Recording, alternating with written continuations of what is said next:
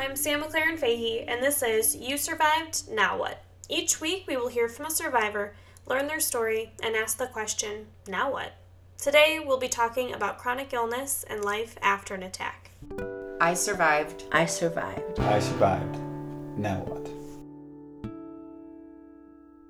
Uh, my name is Carolyn, and I am 38 years old, which seems really old all of a sudden, especially since I have a two year old at home. And I've been married for five years now to a great guy who is in the Army. And so we move around a lot. And we're currently in Boston, which is a super cool assignment in the Army. We've been here for a couple years and it's good. I really am enjoying the city and I'm enjoying seeing my son grow up. I grew up in a really small town in upstate New York, which most people do not guess. Uh, it was 400 people, and as a result, I went to a very small school where there were about between 25 and 35 kids in my class, depending on the year. I would say my childhood was relatively happy at home.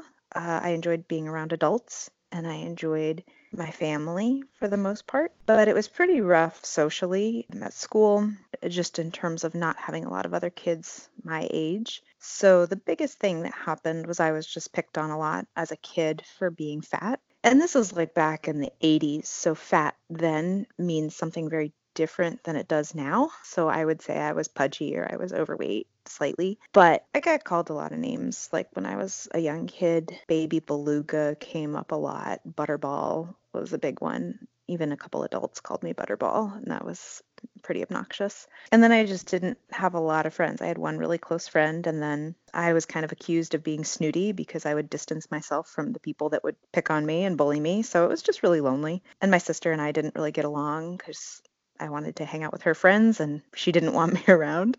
I think when I was about 10, yeah, I was about 10 and a half, I told my mom that I wanted to lose weight and not be fat. You know, she, my mom's a nutritionist, so she was very skeptical of this because she didn't really believe in kids losing weight, but she knew I was struggling. So she was like, okay, you know, we'll, we'll set a goal weight of like 10 or 15 pounds because I started, I was about 115 pounds and I was about five feet tall, not quite five feet tall. She was like, you know, we're, we're going to do this by having healthier snacks and et cetera, et cetera. And the first month or so, like I lost a couple pounds and I was really excited and I was like, okay, I can do this. And I was eating healthier. And uh, next, I would say like three months, things started to shift and I started to lose like a pretty significant amount of weight. I think I lost like 15 pounds over the next three months. And so I was really happy. But I also, I think what my mom noticed was that I was starting to have these crazy mood swings. And she would say, like, you know, what's happening to you? Like, where's my child? And she thought that maybe I was sneaking something behind her back, like some kind of medication or, or something that was causing me to lose weight. Then at the end of like the six month period, right before I turned 11, I dropped another like 15 pounds in like the last month or so. And so I was down to like 85 pounds. So I basically lost 30 pounds in six months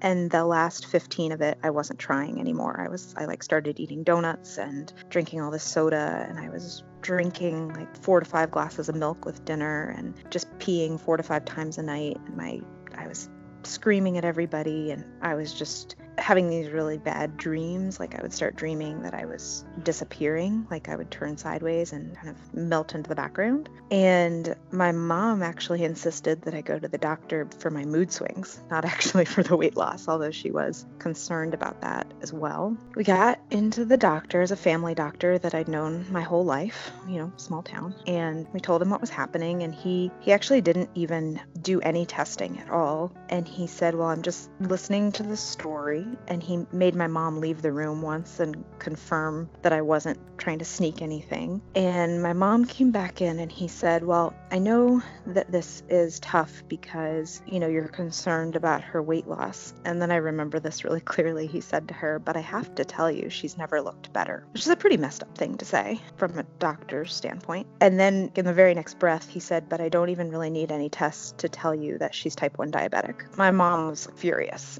And I was pretty pissed off too. And we walked out of there and she goes, There's no way you're diabetic. But nonetheless, he had referred me to the hospital for testing to confirm. So we went and did a glucose tolerance test. And sure enough, I, I failed it pretty miserably. And normal glucose is like between 80 and 100, let's say, ish, roughly, milligrams per deciliter. And um, when I was admitted to the hospital, mine was 777. It's like one of those numbers that you never forget. I was just really scared.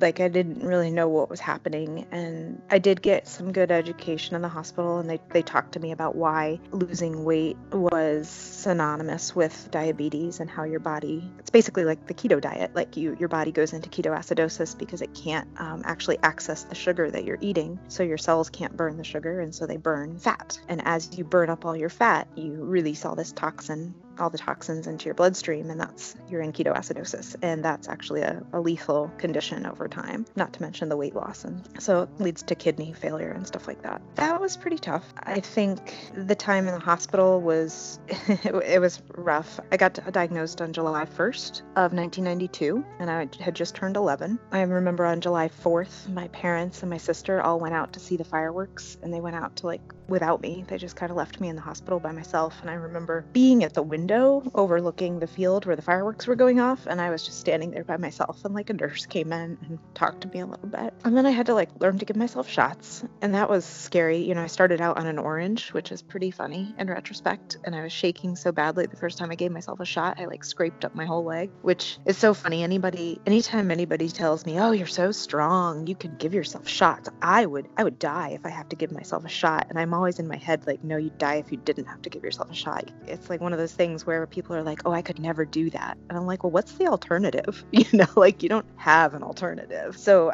I kind of became really like jaded about that, where I just realized like I have to get this done because I was having these dreams about what happened, what would happen if I didn't. And so I spent that week in the hospital and at the end of the week, my sister actually went to summer camp, and my mom had previously scheduled a cruise with my grandmother, and this was scheduled like months in advance. And um, I remember the date coming up and like begging her not to go because I didn't, you know, I just been diagnosed. Like I didn't know what I was doing, and I didn't want to go home and just be with my dad. And you know, my dad like freaks out easily, and and my mom and my sister were both like, well, you never know, grandma could die soon, which is so ridiculous. My grandmother lived another like 35 years. So my mom left me to go to the Caribbean on like day six of my diagnosis. That's just something that like will probably always like alter my relationship with my mom because in general my mom was great, but it's just something like that where I'm like I could never do that to my kid. Hope I never do that to my kid. So that was that was kind of crazy. And then I came out of the hospital. It was just me and my dad for that first week. It's not t- totally my parents' fault because the doctors and the nurses in the hospital, when they were doing education with my parents, they actually told them, they said, We want to be clear this is her disease and she has to learn to deal with it. And you can't do it for her because this disease is all dependent on self management, which is like true to a certain degree. But for an 11 year old, that's a lot to take on. And so it just resulted in a a couple years of like my parents having a lot of unspoken fear, but not feeling like they could talk to me about it. And so if my blood sugar went low from too much insulin, they would yell at me because I wouldn't have my candy on me. And just a lot of like rough communication at first because no one knew what was going to happen. And then I got back in school that fall, and the people who didn't like me and who had bullied me were like, oh, what happened to you? Because all of a sudden I was skinny like really skinny. But they also didn't like me because now I got snacks in class, and the teachers put me at the front of the line for the cafeteria so that I could get first dibs on the food. And you know, kids are would just make like kind of dumb comments like what's diabetes and and then like a bunch of people oh my grandma has has that disease like really bad and i and i'd be like no no she doesn't i'm pretty sure she doesn't, but cool. I learned really quickly that there's a lot of confusion between type 1 diabetes and type 2 diabetes, and that I found really frustrating and annoying that people would blame me, like, oh, it's because you were fat and you ate too much sugar, and that's why you got diabetes. Are you going to die like in steel magnolias? And just a lot of ignorance from all sides when I was dealing with that And then at home, at home things got a lot more tense because it was like Carolyn had one thing and she had her special diet that she had to follow exactly. And then everybody else in the household could do their own thing and do something completely different. And so it was very isolating. And I, you know, I was already pretty isolated in a town of 400 people. And so to be isolated at home was like really hard you know, my dad would eat ice cream for dessert and sneak, like, they would hide sweets in the house where they thought I couldn't find them. So there was like probably some binging activity going on when I was in high school, like middle school, high school, because it was just just a lot of unspoken stuff. Carolyn was just 11 years old when she was thrust into the life of chronic illness. She had to not only learn to survive alone, but she had to face the isolation that comes with illness at an age where isolation is already so prevalent. Feeling like an outsider in your own home is devastating. And it's even more devastating when you're at an age that society has already deemed too young for valid emotions. Carolyn was doing her best to make her parents understand her situation, but it really took hearing it from other adults to actually sink in.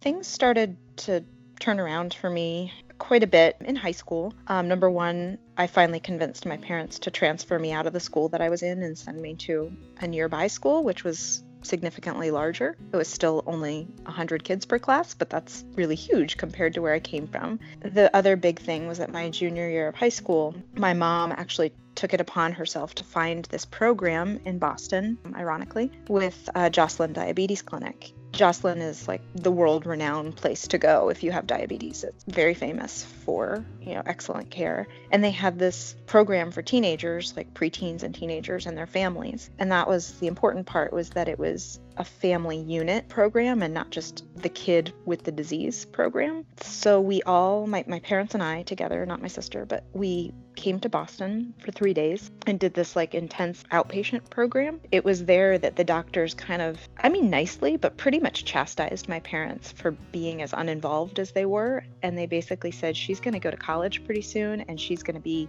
completely burnt out and lost. And you need to step up and take on some of the burden of this disease for her you need to support her and it can't be like everybody else getting one thing and her getting another thing. And they really didn't mean to take my side in it. They they were really just doing what they thought was best for like patient-centered care but i remember to me feeling like that was the first time that i felt like holy crap like the world is not on me and it's it's going to be okay and um and that someone was actually getting through to my parents because it wasn't just me yelling at them saying like it's not fair or i don't want to do this anymore or whatever. And i think it was really important at that time because as a teenager it's really really easy to have an eating disorder with diabetes because all you have to do is stop taking your insulin and you'll be skinny in no time, as I found out earlier. You know, it's easy to just stop taking shots because who wants to do that, right? So it was really important to me that my mom actually took it upon herself to convince my dad and I to go to this program and the and the program was really super, really really great and so I kind of credit that for like a lot of turnaround. And then when I went to college, I did feel like I had a better foundation and that we were all more on the same page. And it started to give me a more positive outlook on it. You know, as I've evolved into an adult, my relationship with it has definitely improved um, to the sense that I now recognize that like pretty much everybody's got something, and this is just my something. It's always hard. I mean, every day is hard, like in terms of how much insulin do I take, what am I eating, how much carbohydrate does that have in it, and how much, what are, what are my ratios, and what's going to be my regimen for the day, and what are my hormones doing today, and um, it's just a lot of mental energy to make very basic decisions that other people take for granted. But I'm still healthy, and I'm still able to live a good life. And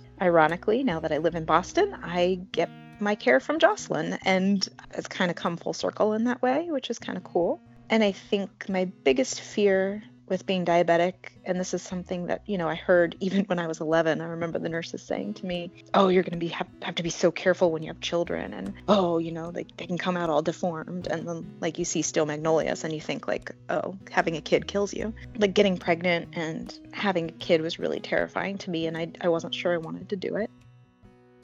Turned out in reality that my pregnancy was wonderful and it was probably one of the best things to happen to me. And my son is like incredible, came out incredibly healthy, and I put a lot of work into my pregnancy, and so I was really, really proud of that. And then I actually enrolled him in a study at Joslin, and a nationwide study looking at autoantibodies in children of diabetics to see if he was more prone to developing diabetes because I was really scared about that. He had to get some blood work taken when he was a baby. The blood work came back and said he had no autoantibodies and his risk of de- developing diabetes was almost nothing. Like that's probably one of the biggest like accomplishments in my life. I mean, it's it's not an accomplishment. I don't know what to call it. It it was one of the biggest relief moments of my life. Like I could have this disease, but it doesn't have to like be a part of my legacy. And so that was really like kind of full circle for me, like learning to live with it in a way that was still positive and still like I'm not a bad person for it or I'm not gonna harm someone else. That my work, that all the work I put into staying healthy produced him, which is which is pretty cool. Carolyn finally had her family's support, and while she still deals with her illness every single day, she doesn't have to face her battle alone. Before we get to part two of Carolyn's story, I asked her to give advice to those who were recently diagnosed or who had a loved one who was. I think what I want people with, you know, who who get diagnosed with type 1 or who have a loved one who is diagnosed with type 1 is to kind of take a deep breath because a, its cause is still largely unknown. I mean, they're doing a ton of great research and they're they're whittling away at possibilities, but we know it's an autoimmune condition. We know something in the body turns against itself and destroys certain cells that produce insulin, but there's nothing identified in terms of a specific trigger, and that is not your fault. Like, there's nothing specific that you did wrong, at least that we know of at this point. Like, there's some theories about it being viral, a viral trigger, or an environmental trigger, and that you have to have certain genetic predisposition for it. But I think, you know, the whole confusion with type 2 diabetes is is just really hard for people to understand, but you have to really educate yourself that this disease is autoimmune, it's not a lifestyle disease. It's like you've got to hold fast that this is not your fault. And I think the other big thing is like just one thing I've kind of learned throughout this whole journey of almost 30 years with this condition is like people are ignorant, and that's not really their fault either. I mean, when you talk to me about other conditions in the world, I'm extremely ignorant. I think it's just no human can really know everything about everything. And it sucks that people say stupid things because they do. But the best thing I learned to do was to come up with like a 30 second elevator pitch or, or education pitch where I could boil down everything essential that I knew to like impart to someone as quickly as possible in a way that is not snarky or or sarcastic, which is really hard to do by the way, because snark and sarcasm are definitely like part of my personality. But I think it is important to try and like meet people where they are because it's the only way people are going to listen to you and it's the only way people are going to care. And I think the other thing I would want people to know is that one of my like the biggest most important moments in my life was when the Affordable Care Act passed kind of a weird thing to say, but I grew up my whole childhood knowing that I was not equal under the law and that the law did not treat me equally with regard to access to medicine and care. And that if my parents didn't have insurance, I wouldn't have gone to a hospital and I wouldn't have gone to Joslin and I wouldn't have, you know, we would have paid out of pocket for insulin or, or whatever. And it made it made me mad. Like it made me mad that the people who need things the most are the ones that are barred from getting it if they're not in very specific good situations with insurance wise. And so having the Affordable Care Act pass and say that you can't be turned down because of a pre-existing condition that was it was sort of like my version of marriage equality. Like that was very very important to me. I think even people in my family don't understand that. I, I wish they would because I feel like I have a lot to give in life and I feel like I deserve it. I feel like I deserve everybody deserves it. You know, like this shouldn't bar you from living your life. And then I think like the biggest thing that I've been learning, especially with my son and having my son and being pregnant, is like put in the work. Like it sucks. It's a lot of work. It's a lot of hard work. It's a lot of frustrating work. And like it'll bring you down to your knees and you will probably have many days where you, you know, wish you weren't you were doing anything else, but just like put one foot in front of the other and do the work because you can do great. You can you can be really healthy and you can do really great things in life. And now I mean you're seeing now like football players with type 1 diabetes and, and Olympians and ultra marathoners. And it's not it's not a death sentence. Like you just have to accept that this is part of the hard work that you do in life. And that's somehow I guess if there's a blessing to come out of it, it's that it makes you a pretty disciplined person. You can't afford to screw around. In that sense, it's a good thing. It's forcing me to take care of myself and and be in a good place. Just two years after Carolyn and her family visited the Joslin Center in Boston, it was time to leave for college. Carolyn had big dreams for her future, which in her junior year took her overseas, where part two of our story begins. I majored in language. Um, my original idea was I wanted to be a UN interpreter. I thought that would be super cool. Never mind that I didn't really speak any more than like some broken Spanish and, you know, my native language but I had this idea that I was going to do this. And so I was majoring in Spanish and I wanted to learn French. And so I decided to do this study abroad program for a year, um, half in France and half in Spain. And I got accepted to it. And so uh, my junior year of college, I arrived in France on September 1st of 2001 to great fanfare. I was very excited. And of course, like 10 days later, was absolutely terrified when um, I realized I was living in the Arab quarter of Lyon, France, and that I could no longer speak English in the streets without being a target. So it was a really scary time. It was a time where there was just a lot of uncertainty in the world, um, and realizing that the country was going to war and there was internal politics with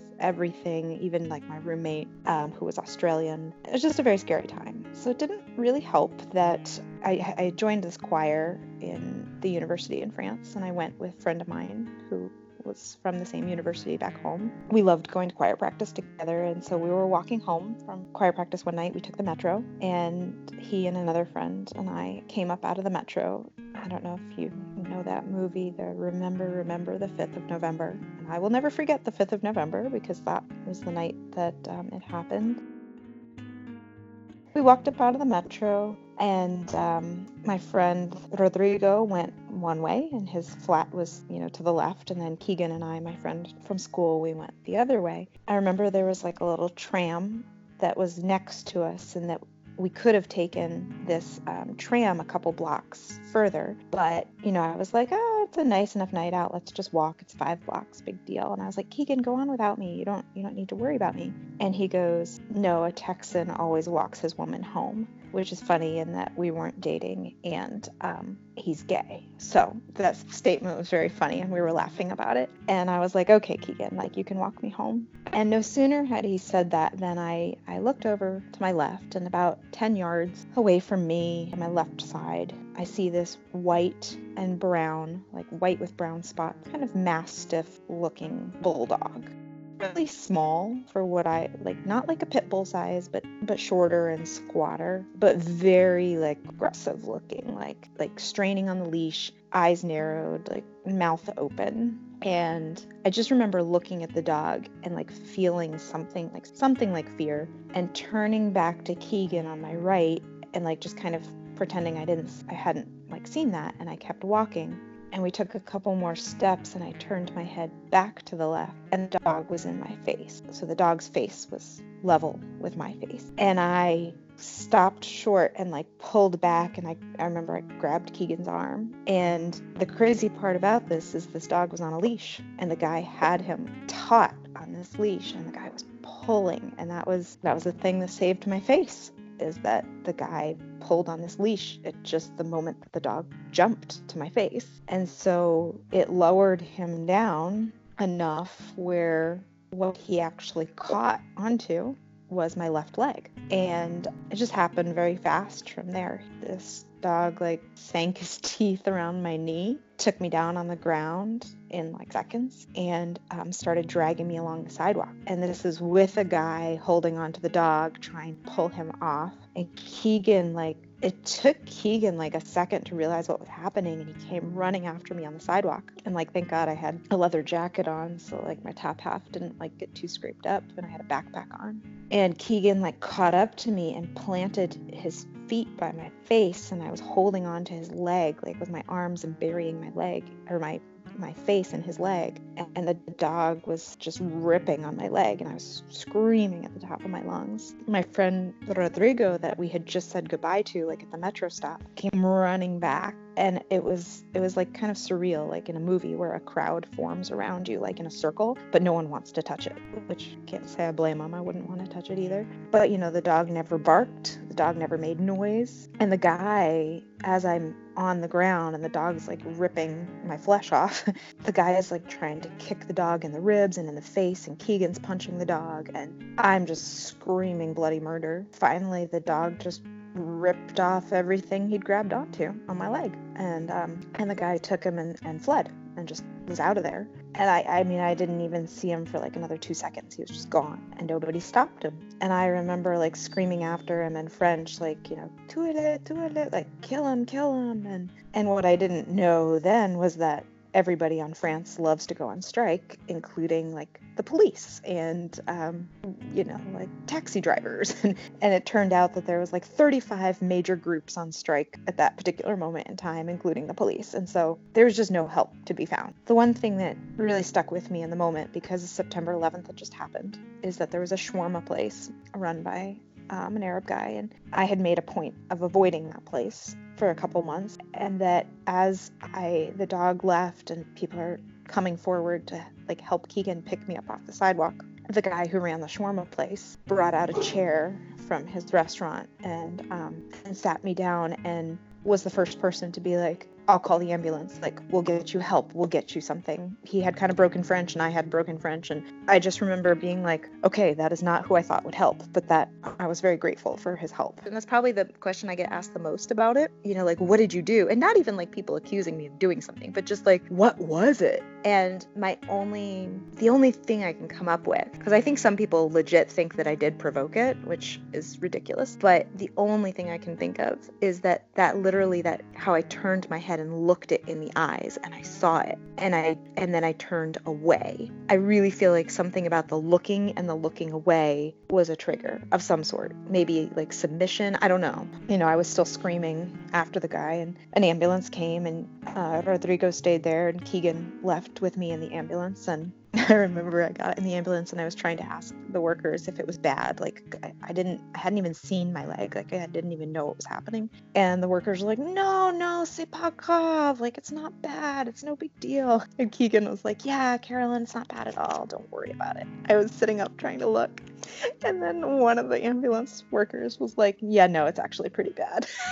and, and me like sitting up to look, and Keegan being like, "Shut up." And we got to this hospital and I I don't know what they gave me in the ambulance, but it must have been pretty good stuff because I don't remember being in pain at that point. But we got to this hospital and there were all these people in the waiting room, and I remember thinking I would have to wait a long time. And there was this big hubbub when I checked in, and suddenly like I was the first one in line. And that's kind of when I realized like, oh, something's bad here because all these people have been waiting in the ER and and now I'm first. And I remember a woman coming up to me with like her finger in a sling and being like, "Ah, oh, my finger is all messed up and why do you get to go first? And like people having to like hold her back from from coming at me. And I was just like loopy and out of it at that point. Um, and so they took me back and i remember they like ripped my pants off like and then I, it was that point that i realized my pants were all in shreds anyway and because I was like, "How dare you rip my pants?" and then they held them up, and they were just like tatters. It's like, oh,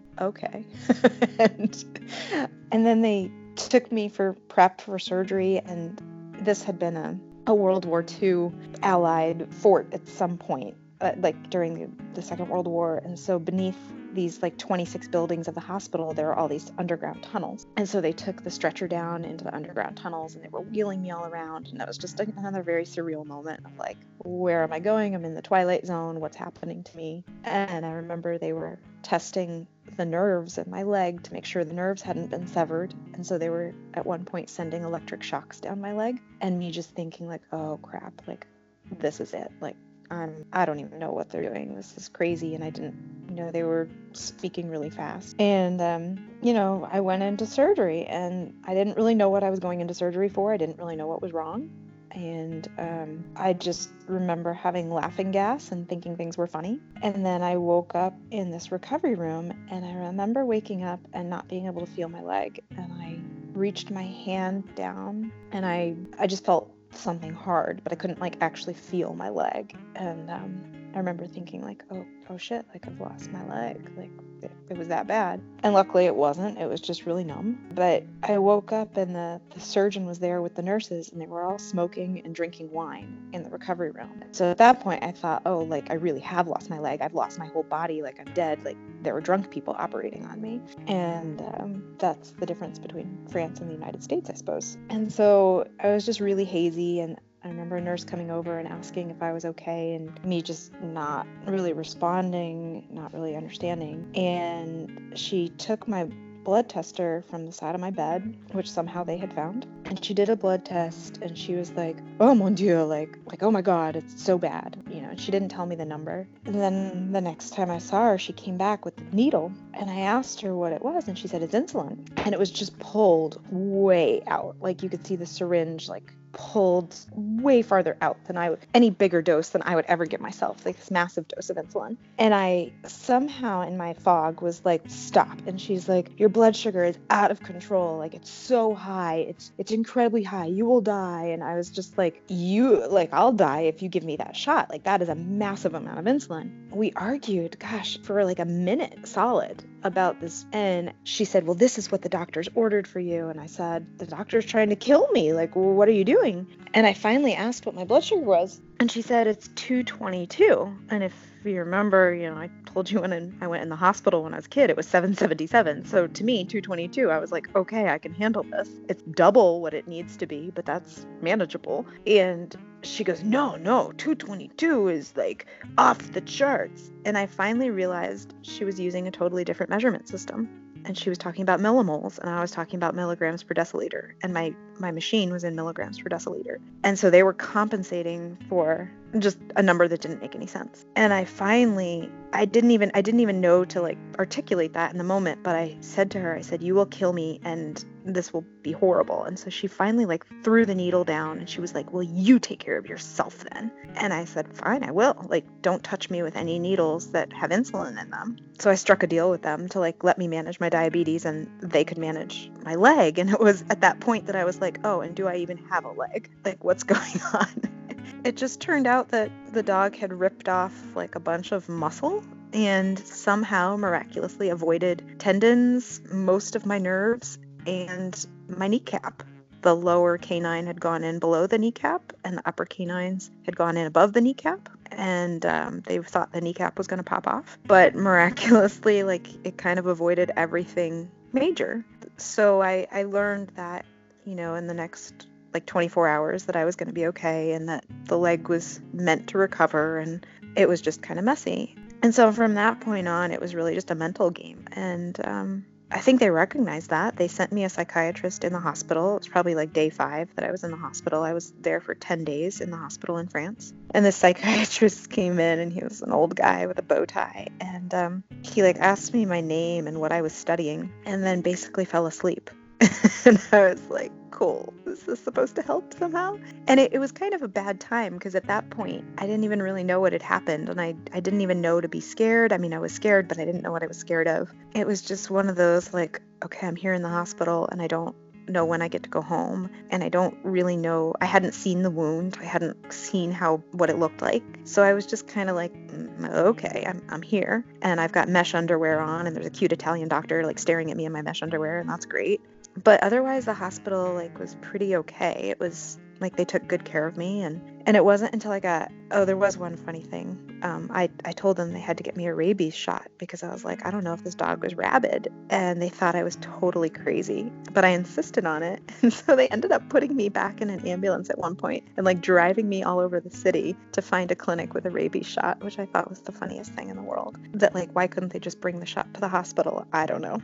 So this wound on my leg well, when it happened, um, the rip, if you will. There's a, a rip that goes from the outside of my knee, like sort of like along where if you follow the line where your IT band would be on the outside of your leg, and you follow it down to like that knobby outside bone in your knee, the rip kind of starts there, and it's about five to six inches long up the first third of my thigh, and then it goes into about the very top of my thigh. When I say he like ripped off my skin, he literally ripped it off in this like really weird square pattern. I thought I would need a bunch of stitches, but in fact, they didn't put a lot of stitches in. I only had seven stitches for the whole wound. The two top canines left holes that were about an inch deep. The bottom canine, they sewed that one up with three stitches, and it kind of now looks like a little butterfly scar. And then the the the rip left like a bunch of my skin just kind of hanging off my leg. And so basically they just tried to like very carefully pat that back on and very delicately like stitch it back on. So I only have four stitches on that whole big like L-shaped rip. What took so long for it to heal was they just wanted to, it to heal organically from the inside out while it was, you know, covered so it would stay clean. And to their credit, it worked. You know, the holes are only like a quarter inch deep now, more or less. Like you can feel that there's holes there, and you can feel that there's muscle missing in my leg you know, it just looks like a big, weird L shaped scar with a couple holes now. When it first happened, um, when I woke up, and you know, I think I mentioned it was like five days before I saw the wound after I had the surgery. Um, the first time I saw it, I almost passed out. That was pretty gross because I could see like all open, oozy muscle and grossness. So I didn't really look at it very much for a very long time. And the first picture I took of it was like three weeks after it happened when I was in outpatient and I was going back to get it cleaned out like every other day. It was ugly, but but not like probably nothing worse than you see on a, a movie, I guess. And so it wasn't until like I got out of the hospital and they sent me home that I just realized like oh I can't do anything. Like I couldn't go up and down stairs. Um, my leg was in a full brace and I couldn't really take the metro very easily. I had to like try and get a cab to school. And even that, I didn't go to school for like another week. Um, and then when I did get to school, they made me walk up a flight of stairs to give me the key for the elevator because that's France for you. There were just a lot of like weird things. They wanted me to get my blood work done all the time, and I had to walk all over the city to get that done. It was just really inconvenient. And then I had to go back to the hospital like every other day to get my wound redressed. The wound was pretty disgusting. And they had to like dig out the scabs every time I went in because the way it had to heal. They wanted the inside to heal before the outside. So basically, they took a knife and reopened the wound every time I went in. That was pretty terrible. I think people didn't understand how hard the mental part was. That, like, you know, the physical part was hard, getting on crutches or just like lugging around this huge brace or, you know, not having moved in the hospital for 10 days, you lose a lot. But the really hard part was the mental part that I was, I got home and I all of a sudden realized like I was terrified to go outside. I was just kind of terrified of everything. I just didn't know what had happened. And luckily, Keegan was like my best friend during that time. And he actually took me to the police station and filed a report. And he um, took me to the bank and like got me money. And he did my grocery shopping for me. And I don't think it's a mistake that I married a guy from Texas, probably originated with him. But it was just really the only way I got through it was to rely on him a lot and some other people. I think that mental part was really hard when my roommate, um, I had we had a loft in our apartment and I could no longer climb up to the loft to sleep, so we had to bring my bed down into the kitchen like my mattress. And so I was sleeping in the kitchen and she would like come and sit on my bed as if it were just like another couch. I don't know, I just really resented that. And then she would just be like, "Oh, you're so dramatic. Like why don't you want to go outside? What's your problem?" She just really like she started to dislike me because I was crying all the time. And I was like, "Do you not understand what just happened to me? Like I I came here to learn languages and I'm I'm like getting my leg ripped apart every 2 days. Like do you not even get this?" And she was just like, "Oh, stop being dramatic."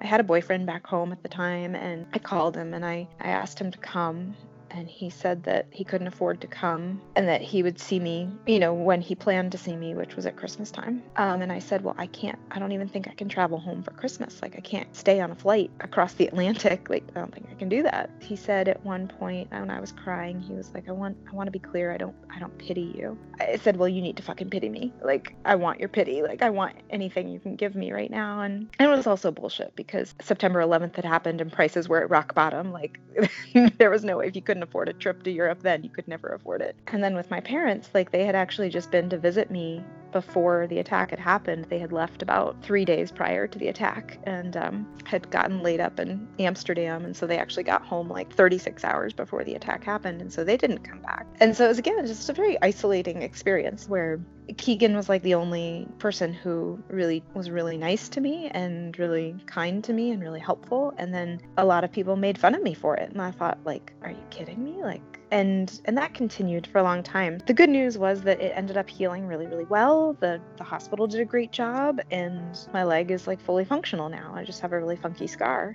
But the the mental part like went on for years and it's kind of the hardest to forgive people because that's where they can be the biggest assholes, but it's also the part where you just realize that until somebody's gone through something like that, it's apparently very easy to be an asshole because uh, it's so common. It's not like a few people, it's, it's literally everybody. I got so many comments about, oh, if it was such a small dog, why couldn't you fight it off? And I'm like, do you understand? There were two full grown men like beating on this dog, and these dogs are bred to take down bulls. That's why they're called bulldogs. And you just want to scream at them and be like, what do you not understand about not being the size of a bull or or bigger? And then you just realize they have no clue. They have no context for how powerful animals can be. So the mental part was definitely the hardest because the biggest part I found was that like people would want me to be around their dogs to like see how great dogs were and like cure me of my fear. And you know, it's like, oh, I know some dogs are like that, but my dog would never. And then I'm like, you don't know what your dog would do. So it, it was just a lot of trying to justify that I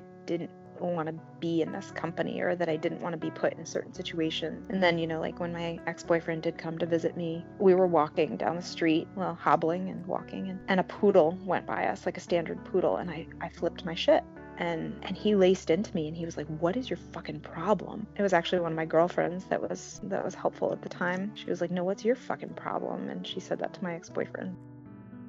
I don't know i should have dumped him there and then but i didn't.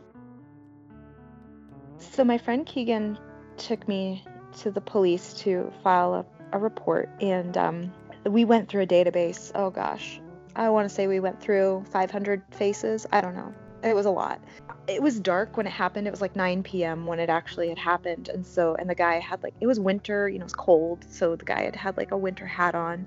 All I knew was, I think he was white and he had like a beard and he was kind of shaggy. And that's kind of all I had to go on. He was skinny. So, like, I didn't really have a memory of the guy's face. And so, going to the police, it was really hard for me to give an accurate account. In France, there's also a bunch of laws around pit bulls and, and bulldogs they require them to be neutered or, spayed.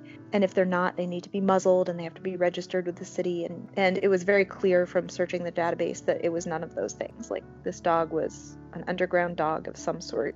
And that's when I learned from the police that underground fighting was a huge problem in France. So I cannot watch Amores Perros, even though I like the actor in that very much. But I, the beginning of that is a is a, a dog fighting scene, and uh, that gets me every time because I think about what this dog probably went through and what this dog, what the dog's life was probably like, and it, it doesn't give me a pretty picture. Um, so no, they never found him. What was kind of crazy about that is that in France, within that year that I was there, I read articles about a guy in Italy getting his arms ripped off by a pit bull, and um, it was famously, I think, the year after like when I was back in the States, that a woman in France had her face ripped off by her dog and they did a face transplant on her. It was a really famous case worldwide. And that was also roughly the time when I think it was out in Oakland or, or San Francisco, a girl uh, was attacked and killed by two pit bulls that were left out in the hallway of her apartment complex. That was another famous US case. And this was all happening around. And so, of course, when something happens to you, you tend to, you suddenly recognize it happening everywhere. And um, that's what I saw. And in France, shortly after I left, within a couple years, they actually passed a victim law which entitled victims of violent crime to compensation from the state, partly because these things are so hard to solve. I went on to Spain. I, I ended up like finishing physical therapy in France and I, I I did all the care and then my sister came to visit me over Christmas and I ended up going to Spain and just like pushing on through the year and I just remembered it's kind of like being diabetic. I remember thinking like just one foot in front of the other and literally that's that's what you do every single day. You just put one foot in front of the other and and it'll get better.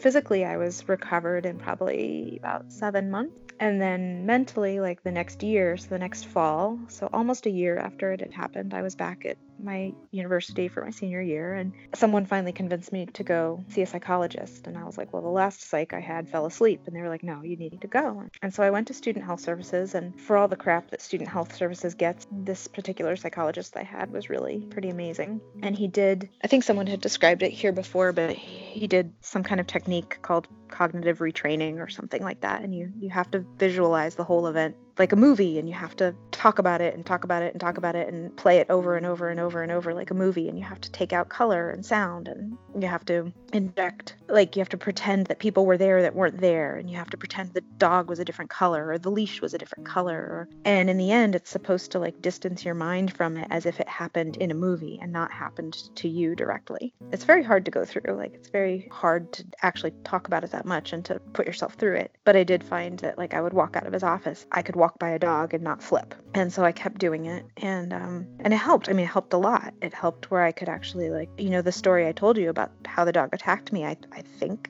I'm pretty sure it's like at least 80% true, but with all the cognitive retraining and like details that I've inserted and had like that he had me like maybe it's only like 50% true. Like, I'm pretty sure the dog was white with a brown spot over its left eye, but maybe not. I have like the papers to refer back to. I know it was a bulldog and that was reported, but it does feel a lot more distant. And so that was a big help. And I did not meet my goal of becoming a UN translator, shockingly.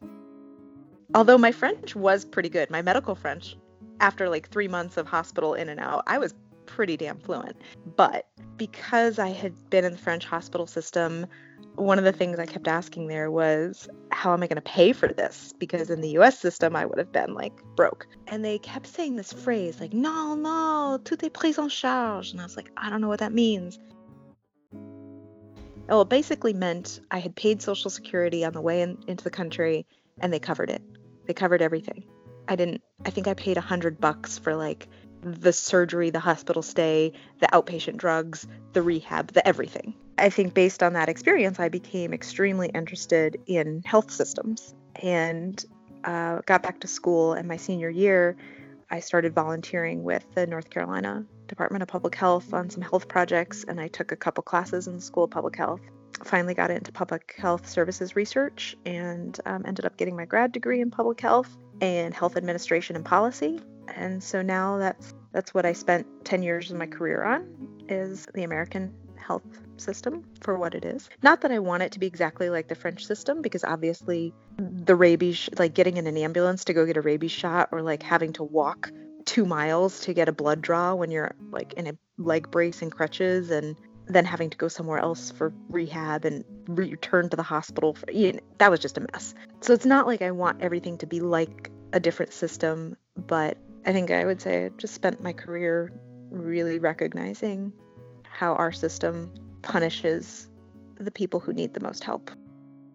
I carried pepper spray with me for a long time whenever I went out. I had several more like freak out episodes. If I saw a pit bull, I would cross the road or I would um, turn a corner or I would jump in a car or like anything that I could do to like wait until that dog passed. And then that that went on for like several years, like maybe a decade. It was 2012. Yeah, it was 2012. So it was 11 years. I was in California. I was living in LA and I was um, considering a move back to Washington, D.C. And I talked to a girlfriend of mine. She was living there and, and I said, Well, I have this job offer and I'm thinking about coming back there. And she and her husband were getting ready to leave for the Foreign Service. And she said, Well, why don't you come live with me? And we had been roommates before and it had been great. And I was like, I would love to live with you. That's awesome. And then I saw on Facebook that she had gotten a a rescue pit bull I, oh, I wasn't talking to her, you know, when this happened, but I like flipped out in my head and I was like, I could not live with a pit bull. Like, what the hell? Like, how, how could she do? And I felt very like personally aggrieved. Like, how could she do this to me? Right. And so I finally worked up the nerve to call her and talk to her about it. And I was like, you know, I, I just don't know. And she knew like what had happened to me. And she said, I want to reassure you that this dog is the kindest dog and we give her a ton of exercise every day and she will love on you. And, you know, the worst she will ever do is like lick you. And I, I was kind of like tempted to be like, you know, I've heard this before, but she was one of my best friends. So I was kind of like, okay, I'm going to, I'm going to believe you. And I remember my mom and I drove across country with all my stuff in my car, and we pull up to her house in DC. And I remember getting out of the car and just being terrified. And my mom saying, Are you sure you want to do this? And I was like, No, I'm not sure. I'm not sure I want to live here. I knocked on the door and the dog came and was barking at the door and I couldn't see her. And my friend came and opened the inner door and there was still a screen door and I just saw this big pit bull and I was and she was barking and I was like freaking out and she put Saffron the dog in a kennel opened the door and like Safi was barking and and she goes okay I want to introduce you to her and this is how we're gonna do it. And it went pretty well and um, a long story short I lived with that dog for four and a half months and I think she cured me. She was awesome. She was an amazing dog. She was so sweet. She would like sleep on my lap. I would go running with her and it was like the last thing that made me realize the dog is a reflection of the owner and the dog in France had to have been like a, an underground fighting dog or a drug dog or something. I mean, dogs just don't behave like that. And so Safi was was a really good therapy dog for me. She was really awesome and kind of got me to love dogs again, which I thought would never happen. Carolyn had survived. She spent years trying to heal the emotional wounds caused by her illness only to be thrown right back down in the hole of those emotions after her attack. Isolation has played such a prominent role in Carolyn's life, but so has the way that she has responded to it. Carolyn's leg healed, her illness was under control, and with the help of Safi, Carolyn was moving forward with her trauma. At this point, I asked Carolyn the question that we've all asked ourselves at some stage now what? That's a great question. First and foremost, being diabetic and having this freak accident taught me that life is very fragile and you can't take anything for granted.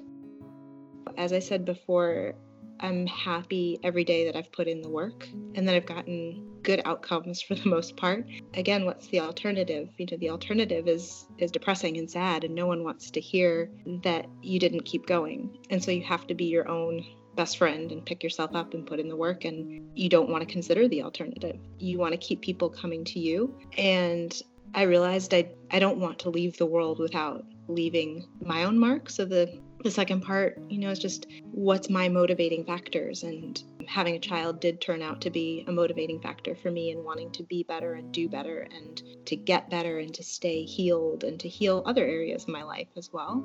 And I think about that every day of did my parents give me their best? Probably, but what can I do better? for my child and how can I put him in a better place, you know, to avoid isolation? How can I teach him all sorts of boundaries around technology and Netflix and social media and interacting with people. Um, how can I make sure he's not isolated? How can I teach him the right lessons? So I think about my legacy through him and what kind of mom I want to be. And then I think a lot about legacy. I think about, well, now what in terms of well i want to keep working in the health field i want to keep the science moving forward so that there's hopefully a cure one day. I've thought a lot about lately enrolling myself in clinical trials. There's a lot in the boston area to, to do that with and how to be a part of solutions in that sense how to push things forward but also raise my voice so that it's done in the right way. Then for me personally you know you and i talked a lot about isolation and i think a lot of what a lot of trauma boils down to is a sense of isolation or whether it's real or imagined or geographic. And i've noticed that as an adult that i'm happier when i have an active social life. Uh, i'm happier when i am accepting help and i'm engaging with people. And so I've become part of a mom's group. I'm part of a writers group because I love to write. I've gotten involved in political groups and church groups and just making sure that I am trying to be socially engaged as much as possible has really helped me realize one, that everybody's got something, but two, that sharing it with other people and sharing my life with other people makes it better. You know, now what is about teaching? I think I talked earlier about don't expect others not to be ignorant. Um, everybody's ignorant about something, and it's just an unfortunate consequence of the world being complex, maybe. My best answer is do your part to be ready to educate people about your situation as much as you can. So, for example, the medical error that happened to me in France, it turns out there's an entire report on this issue for the United States. It's a National Academies publication called uh, To Err is Human, and it was first published in 1999 and it came out to great fanfare about how up to 98,000 deaths in the US alone are caused by potential medical error in hospitals. What I have learned is that my situation is unfortunately not uncommon, it's not an aberration, it's the norm. And we have to be extremely vigilant about that problem. And we you know these are more deaths than people die in car wrecks for example or or other top causes of death combined. So never assume that you're in good hands just because you're in an expert's hands. You know really make sure you have some vigilance over your own situation. I think teaching people about what their rights are what they can demand from certain providers or certain the healthcare system i think is really important um, because unfortunately we're just not in a place where safety is guaranteed with that. And then teaching is so important to me especially with my son but with other people. We are all going to be ignorant but i can teach my son about empathy and i can teach him to be a kind and empathetic person who tries to ask questions rather than make assumptions or opening his mouth with something unkind before he tries to understand a situation. So there's a lot that I think about in terms of how I respond to people. Am I giving them the benefit of the doubt and am I trying to understand where they're coming from? And that has changed a lot, I would say, in the past 10 years. I think I've become better at being patient and thinking through the other side before I cut in. And I think that's something that most people who go through a traumatic thing if they're really thoughtful about it, they should come away with. And the biggest change is that Wesley loves dogs and he's asking for a dog. and I'm actually considering it. And I think that's a huge step for us. We've come a long way as a family where I'm actually excited about and happy to consider a dog and in our future. Thank you for listening to this episode of You Survived, Now What? Please subscribe so you don't miss an episode. This show is created, hosted, and produced by me, with cover art by my rad dad Max McLaren, and original music and editing from Evan Nill. If you would like to be a guest or share your story using your name or anonymously, please email your story to you survived now what at gmail.com. Follow us on Facebook or on Instagram at YSNW Podcast. Tune in each week to laugh with us, cry with us, and survive with us. And remember to never tell anyone it could be worse. I survived. I survived. I survived. Now what? Do your part to be ready to educate people about your situation.